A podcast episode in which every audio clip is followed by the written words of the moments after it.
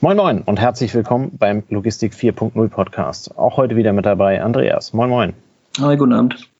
Andreas, ähm, jetzt haben wir uns äh, in der letzten Folge oder in einer der letzten Folgen doch sehr mit äh, zukunftsträchtigen äh, Themen beschäftigt, äh, mit dem, mit dem E-Highway und äh, was, was wir nicht alles irgendwie in die Technik investieren können. Ähm, wir wollen aber ein bisschen auch weiter an den Grundlagen basteln. Das waren ja Folgen, äh, die die bei den Hörern relativ gut angekommen sind. Ja, und die Verknüpfung zwischen, äh, zwischen Lkw und äh, dem heutigen ist zum Beispiel die, äh, die Beschaffungslogistik. Ähm, du warst ja relativ lange ähm, im, im Bereich des sogenannten Warenausgangs in unserer Firma heißt das, also im Transportwesen ähm, äh, tätig, ähm, hast dich also auch unter anderem mit der ja, wie auch immer gearteten Beschaffungslogistik, die muss man an der, an der Stelle sicherlich unterscheiden, ähm, beschäftigt. Was ist, bevor wir in die Wikipedia-Geschichte ein, äh, einsteigen, für dich Beschaffungslogistik? Also was verbindest du als Handelslogistiker damit?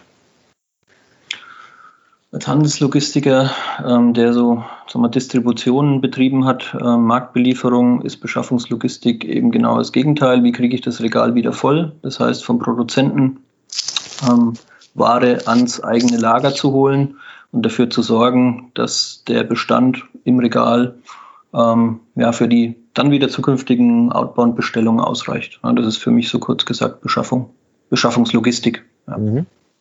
Ähm, ich ich springe darauf äh, auf, beziehungsweise wollte das vorweg einmal klären. Wir beide kommen halt eben aus der Handelslogistik. Ne? Wir machen das ja. seit, ich weiß nicht wie vielen Jahren, Jahrzehnten, demnächst auch Jahrhunderten.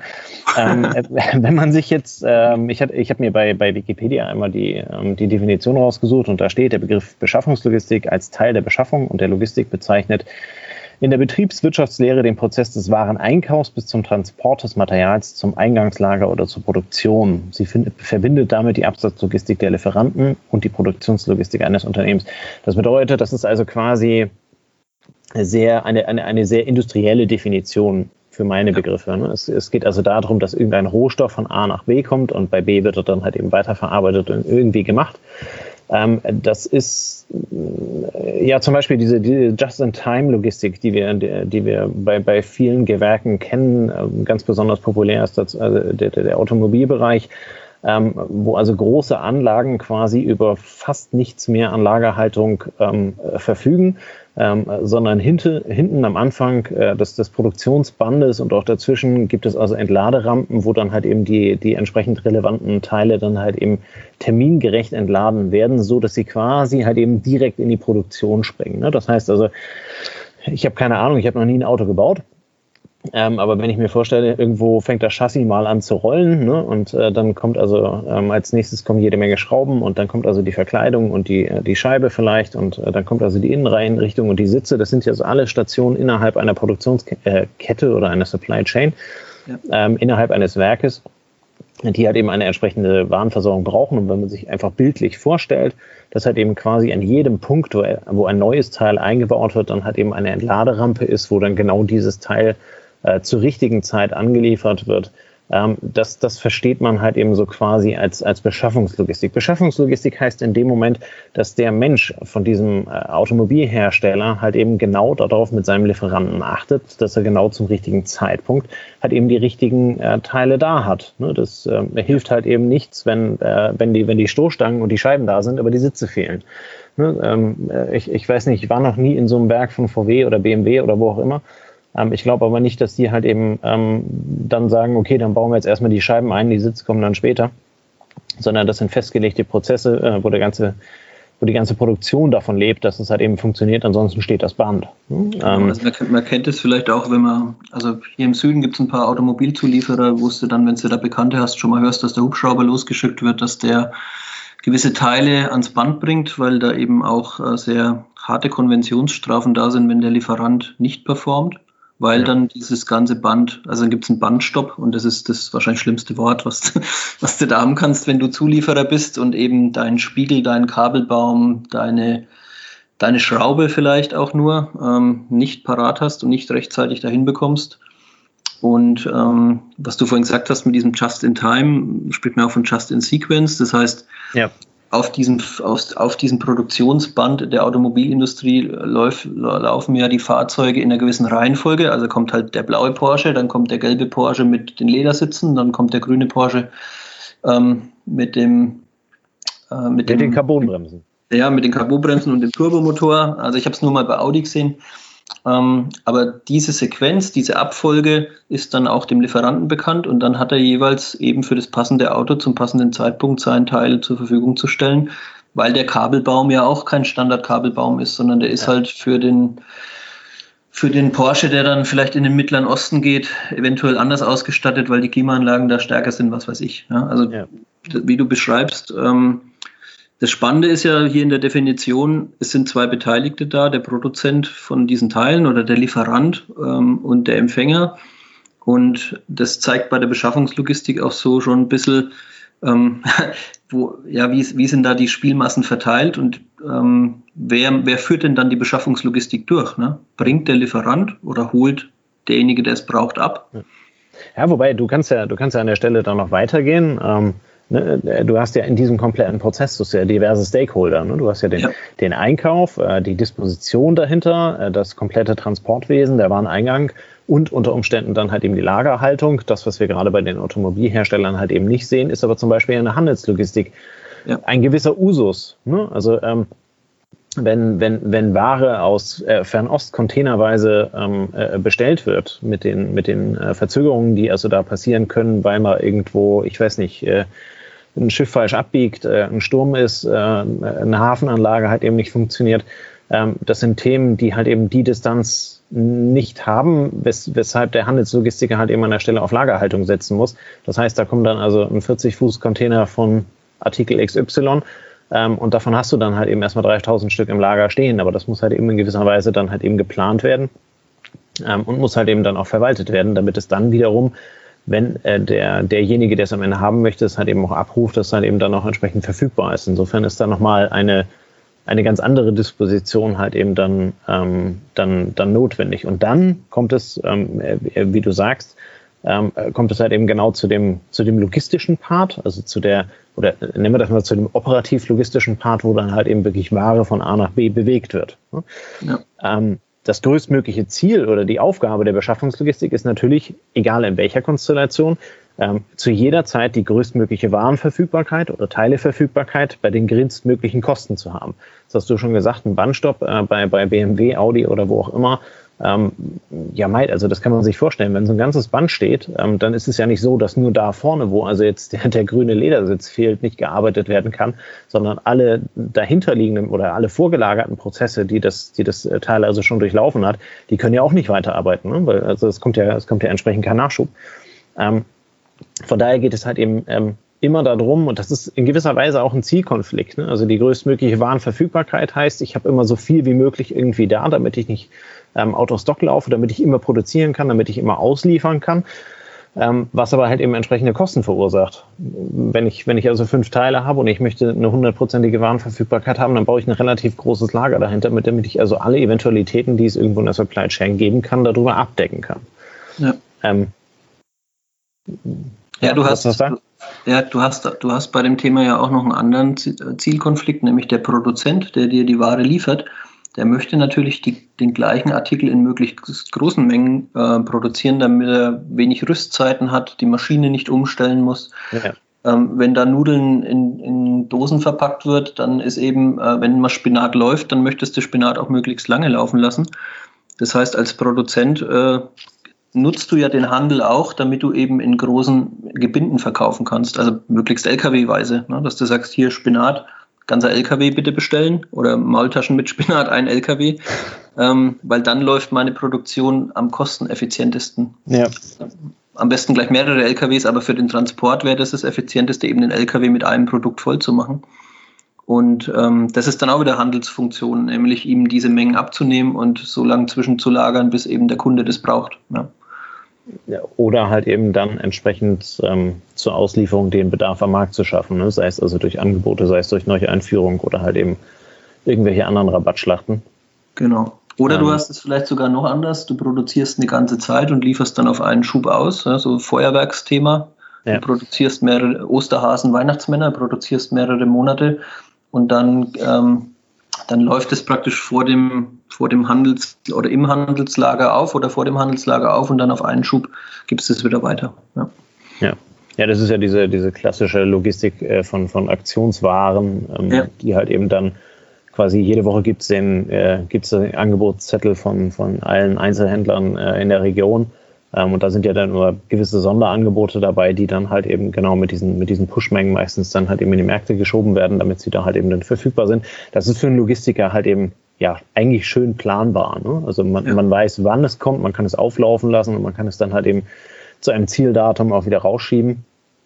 Ähm, und äh, damit halt eben dann die Märkte versorgen und für Warenverfügbarkeit ähm, schaffen. Insofern ähm, ja, besteht ja eigentlich die Kunst da drin, ähm, diese ganzen Parameter, die wir jetzt angesprochen haben, das heißt also den Hersteller, den Transportweg, als auch das Empfangslager oder die Produktion oder sowas halt eben genau so aufeinander ähm, abzustimmen, ähm, dass es halt eben ja zu den geringstmöglichen Kosten funktioniert. Jetzt hast du gesagt, in der Handelslogistik sind Kosten halt eben für Lagerhaltung ganz normal, die werden halt eben entsprechend mit eingepreist.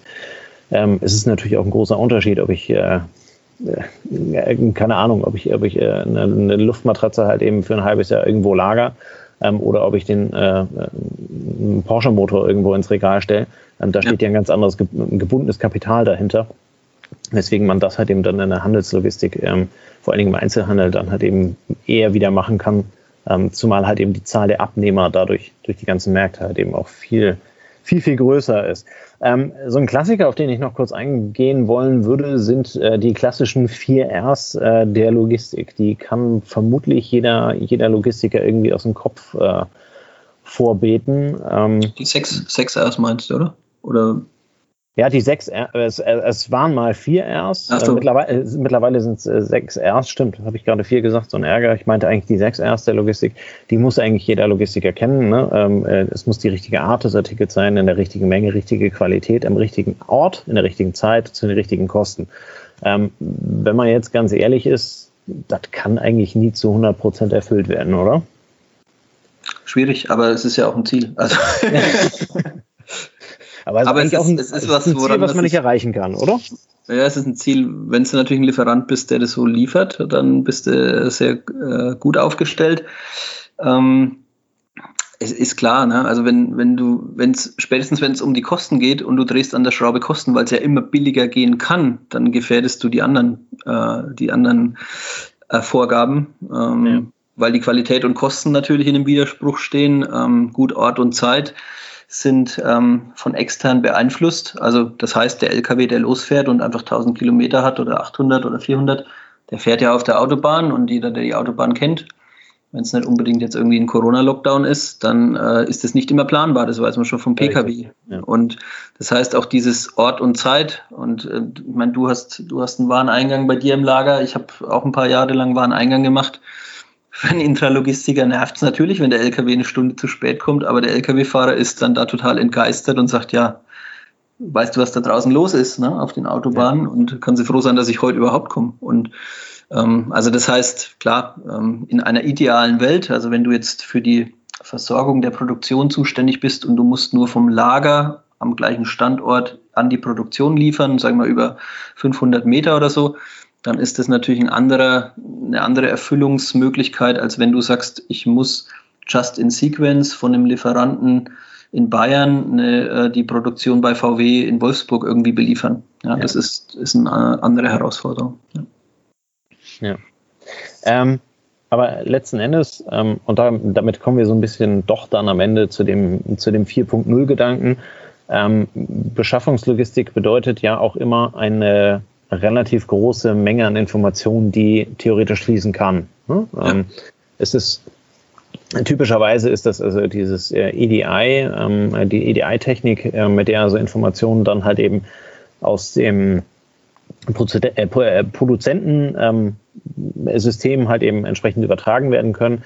Ähm, so dass also, ähm, äh, keine Ahnung, Chargennummer, MHDs, ähm, äh, Artikelnummern und äh, was weiß ich, was, was man da halt eben alles brauchen kann, ähm, unter Umständen halt eben bereits dann ähm, übermittelt werden kann, sodass also am Wareneingang des, des Empfangslagers halt eben der Wareneingang dann auch deutlich schneller ähm, durchgeführt werden kann. Jetzt kann ich also aus unserer Praxis ähm, berichten, dass wir also auch äh, richtige Ranking-Systeme ähm, führen von den Lieferanten, ähm, die halt eben dann ein Stück darauf ähm, ausgerichtet werden, wie vertrauensvoll ist ein Lieferant, wie gut ist, also nicht der Lieferant, sondern wie vertrauensvoll liefert er die Ware, wie qualitativ hochwertig ist die Lieferung, ähm, wie vollständig ist die Lieferung und, äh, und, und, solche Geschichten. Das kann man dann also über Zeitfenster, über Stichprobenkontrollen und so weiter immer weiter verfeinern, so dass man eigentlich theoretisch auch dazu übergehen könnte, diese, diese Zeit am Empfangslager, wo ja normalerweise ein Mitarbeiter oder mehrere Mitarbeiter hingehen müssen und also jede einzelne Artikel auf jede einzelne Palette überprüfen müssen, ist das der richtige, ist die Beschaffenheit richtig, ist die Verpackung richtig und so weiter und so weiter und so weiter. Ähm, äh, dass man da halt eben dann auch extrem viel Zeit am Ende dann auch einsparen kann und unter Umständen das Ding halt eben auch so weit bringen kann. Ich weiß von der einen oder anderen Einzelhandelskette, dass, ähm, dass da also nicht mehr viel Kommunikation ist. Ne? Da meldet sich also der Lkw-Fahrer ähm, an, an einem Terminal an. In dem Terminal sind also alle Daten hinterlegt, die er, die er braucht. Das heißt also, er weiß, wann er zu welchem Tor gehen kann oder er kriegt dann also eine Meldung darüber ähm, auf sein Handy oder wird angerufen, wird entladen und huscht dann also wieder vom Hof, ähm, was ja zumindest mal in der Theorie ähm, der, der, der Traum eines jeden ähm, Lkw-Fahrers oder jeder, jedes Spediteurs ist. Ja, also das, das Vertrauen, sage ich mal, die Basis für die effizientesten Kosten ist, ist eigentlich logisch, ne, weil du da nichts doppelt machst, wenn der, wenn der Lieferant in seinem Produktionsprozess äh, eine Qualitätsprüfung integriert hat und dafür sorgt, dass die Informationen vor der, vor der Aktion ankommen, also dass immer die Information beim Empfänger ankommt, wann kommt jetzt die Ware, was ist es und so weiter und so fort, bevor es dann wirklich eintrifft ähm, und dieses Vertrauen dann wächst, dann kannst du bei dir natürlich die Kontrollen, die Geldkosten und Zeitkosten runterfahren und ähm, dann hast du das effizienteste Gesamtsystem. Ja, das stimmt auf jeden Fall. Und effiziente Gesamtsysteme verdienen am Ende Geld. Hm? Ja, genau. Die also das der Wettbewerb der Supply Chains ist ja was, was wir auch schon mal angesprochen haben. Genau. Es geht nicht mehr A gegen B, sondern es geht darum, schaffe ich mit meinen, mit meiner, mit meiner Supply Chain, mit meinen Lieferanten gemeinsam im Team ähm, die beste Leistung für den Kunden. Ja. Ne, und äh, je besser ich da aufeinander abgestimmt bin, ähm, desto effizienter kann ich am Ende halt eben dann arbeiten. Und daran hat ähm, letztendlich der Produzent Interesse, ähm, der, der Spediteur Interesse, weil er halt eben schnell wieder vom Hof kommt und äh, der, der Empfänger sowieso, weil er halt eben genau das Produkt in der Qualität bekommt, wie er es gerne haben möchte. Ja. Ist ein bisschen so wie, also wenn jetzt noch, wenn jetzt Hörer dabei sind, die jetzt so nicht so viel Logistikberührung haben, wenn du bei der Schwiegermutter zum Besuch am Sonntag angekündigt bist auf 12 Uhr und sollst den Salat mitbringen, ähm, dann ist natürlich das Vertrauensverhältnis höher, wenn du bei einer Verspätung oder beim Stau äh, anrufst und sagst, hör zu, wir kommen 30 Minuten später. Ähm, der Salat ist aber dabei und alles gut. Ne? Also ähm, die Ware wird geliefert. Ich informiere dich über eine Verzögerung. Ich informiere dich, bevor du mich anrufst, ob ich pünktlich komme. Ähm, ja. Das ist dann so, das ist dann so das absolute Basic, ähm, so eine Art und Weise zusammenzuarbeiten. Ja. Ja, wobei unsere Folge damals mit der Tief, äh, Tiefkühlschrank oder Kühlschranklogistik, äh, die ist relativ gut angekommen. Ja, ähm, es, aber es gibt, genau das. Ne? Mehr, also du kannst halt eben alles, alles in, du kannst alles in der Logistik irgendwie auf den Alltag übertragen. Ja. Ähm, Ob es also der Salat ist oder ob es auch der Einkaufsprozess ist, ähm, ist ja letztendlich genau das Gleiche. Ja, und äh, es gibt mehr Nicht-Logistiker als Logistiker, von daher ist ganz gut. Deswegen gibt es ja unseren Podcast, damit wir die ganzen auch an diese Ziele erreichen. Ja, genau. genau. also Oma Salat anrufen, wenn ihr zu spät genau. kommt. Information Super. Aktion. Jo. ja. Ja, dann äh, bedanken wir uns für eure Zeit, fürs Zuhören. Ähm, die, die Shownotes ähm, packen wir euch unten rein. Da gibt es äh, zwei, drei Links von den Quellen, die wir hier verwendet haben. Ähm, und äh, da könnt ihr also im Zweifel nochmal nachlesen. Wenn es noch irgendwelche Fragen gibt, schreibt uns gerne an über Instagram, äh, über, den, über den Blog selber. Ähm, wie ihr wollt, wir sind gerne für euch da und versuchen dann die Frage so gut wie möglich zu beantworten. Und ansonsten bleibt uns eigentlich nichts anderes über, als euch einen wunderschönen Freitag zu wünschen. Viel Spaß, äh, genießt die Zeit, genießt das Wochenende und äh, trotz der, der schlimmen, schlimmen äh, Lockdowns und äh, der Beeinträchtigung wünschen wir euch eine tolle Zeit und macht das Beste daraus. Bis dann. Ciao, ciao. Servus.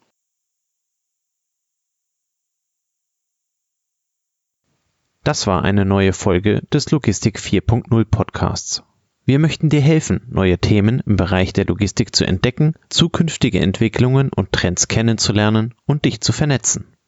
Um regelmäßig zu neuen Folgen informiert zu werden, werde Mitglied in unserer Gruppe Logistik 4.0 auf LinkedIn oder folge dem Logistik 4.0 Profilen auf Facebook, YouTube oder Instagram.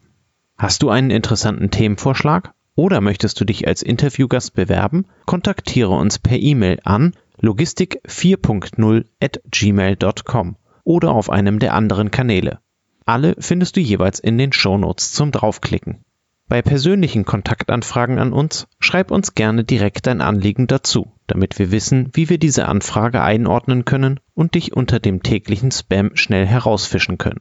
Vielen Dank und weiterhin viel Spaß mit dem Logistik 4.0 Podcast.